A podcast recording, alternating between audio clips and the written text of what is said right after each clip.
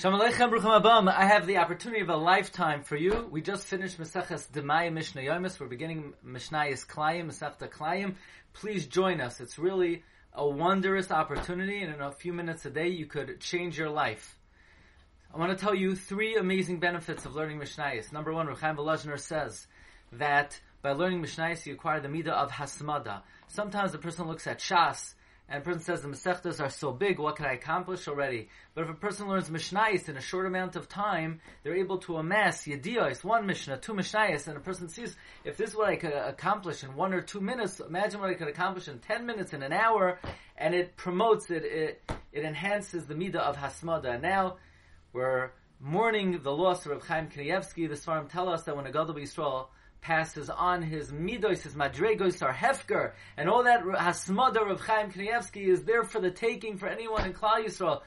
So let's take advantage of this great opportunity. That's number one. By learning Mishnais, you gain hasmada. Number two, Reb Chaim Falaji says, why is it? It used to be Yidden used to be more well-to-do, and now it's such a struggle to make a parnasa. He says because we don't learn Mishnais. Mishnah is gematria parnasa. By learning Mishnah, you get more parnasa. And finally, number three, we hope we're getting closer to the Yemais HaMashiach. And Chazal tells us, Ein hagolios miskansois ela b'schus HaMishnah. Let me share with you three Kabbalistic reasons, amazing reasons, why Masechta Kalayim is called Kalayim, Lashon Rabim. Why Kalayim, Lashon Rabim? It should be Lashon Yachid. Well, the Smichas Chachamim, Rav Naftali Katz, he says that's not a question because it's not Lashon Rabim, but that's Shem Dover, that's the noun.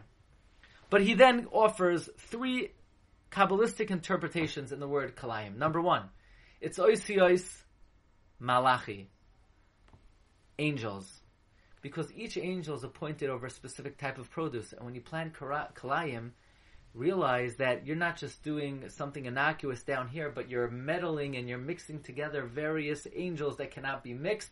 So when you plant kalayim, you're also mixing malachi, you're, you're mixing angels. Or, says Rav Naftali Katz in the Smichas Chachamim, in the Hakdama, page Chavtes, that malachi could be referred to a designated specific malach, sandalphine, who ties the crown on HaKadosh Baruch Hu's head from the tefillah of Klal Yisrael.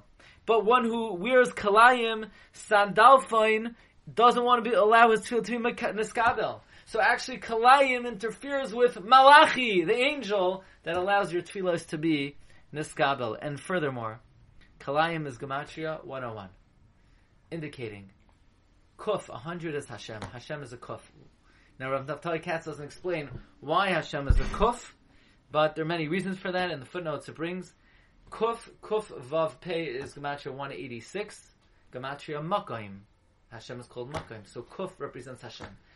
And Kalayim is 101. You're trying to add to Hashem's Bria. Hashem created this species, that species, but it's not good enough for you. You have to mingle them together and create a new species. So you're adding to HaKadosh Baruch Hu's Bria. No, don't do that.